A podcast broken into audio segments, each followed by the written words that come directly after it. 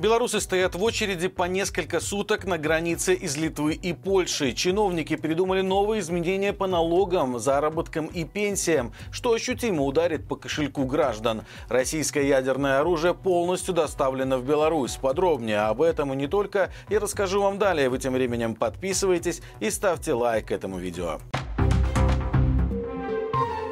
С начала Нового года белорусов ожидает немало изменений, которые могут ощутимо ударить по кошельку. Среди них нововведение по налогам, заработкам и пенсиям. Так, с 1 января минимальная зарплата вырастет до 626 рублей. Бюджетники, чья зарплата привязана к этому показателю, получат прибавку минимум в 15 рублей. Правда, одновременно в наступающем году ощутимо вырастет и коммуналка. Типовая платежка станет дороже на 20 и более рублей. Также в 2024 году появится несколько пенсионных главных новшеств. На полгода вырастет минимальный страховой стаж, который необходим для получения трудовой пенсии. Теперь он составит 19,5 лет. Кроме этого, период, за который берут зарплату для расчета пенсии, вырастет до 30 лет непрерывного рабочего стажа. С января заработает обновленный трудовой кодекс. По нему население получит оплачиваемый выходной для прохождения диспансеризации, но работники младше 40 лет смогут воспользоваться им только раз в три года.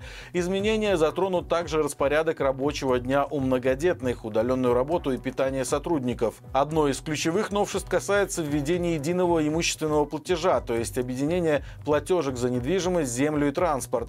С нового года налоговики будут выставлять общую сумму по всем сборам, а не присылать три бумаги, как было ранее. Помимо этого, чиновники хотят порадовать белорусов налогом на богатство, обязать мобильных операторов сливать еще больше информации о клиентах, а также поднять ставки транспортного, земельного и налога на первую квартиру.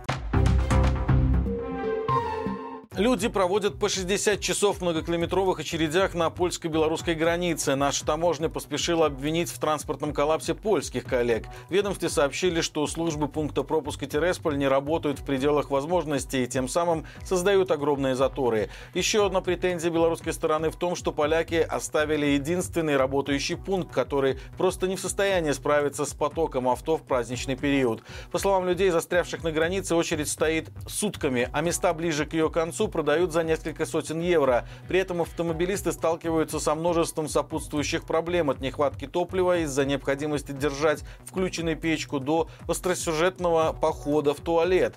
Также сообщается, что накануне Рождества на границе было около 50 автобусов, которые следовали из Польши в Беларусь. Путешественники отмечают, что некоторым пассажирам приходилось переходить в другие машины, чтобы быстрее оказаться дома. Плата за это составляла от 10 до 400 евро. Аналогичная ситуация происходит происходит и на КПП Литвы, где прохождение границы растягивается более чем на двое суток. Люди скрашивают долгое ожидание тиктоками о своих приключениях. В комментариях к ним пишут, что ситуация уникальная и таких заторов не было последние 20 лет.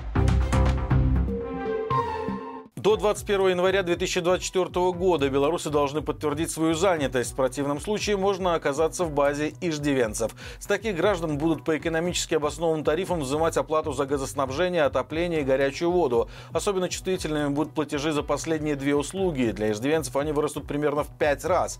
Если в квартире проживает семья из нескольких человек и одного из них признают тунеядцем, то потребленные жилищно-коммунальные услуги делятся на число зарегистрированных в квартире. Признанный иждивенец оплачивает оплачивают свою часть по полным тарифам, при условии, что он собственник жилья. А остальные, кто не числится в базе, по льготным.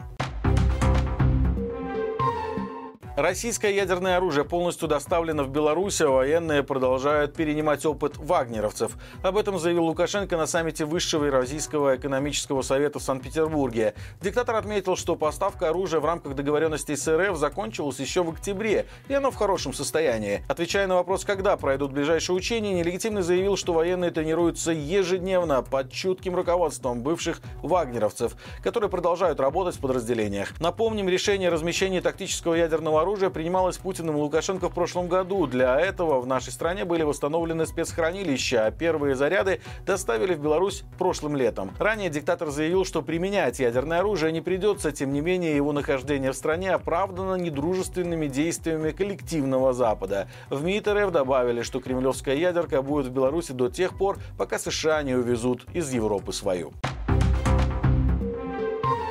Сейм Литвы поддержал выдачу гуманитарных ВНЖ белорусам на три года. Сейчас такой документ выдается сроком на год.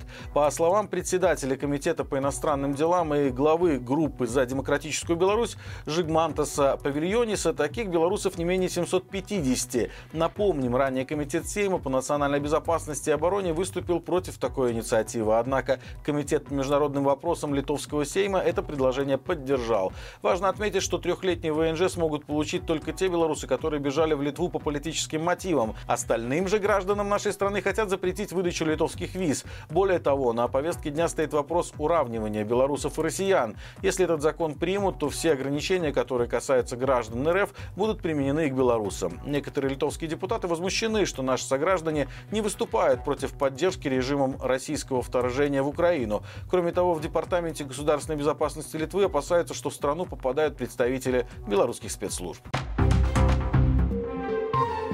Больше года семья из Беларуси собирала монеты в трехлитровую банку, а недавно открыла ее и происходящее выставила в ТикТок.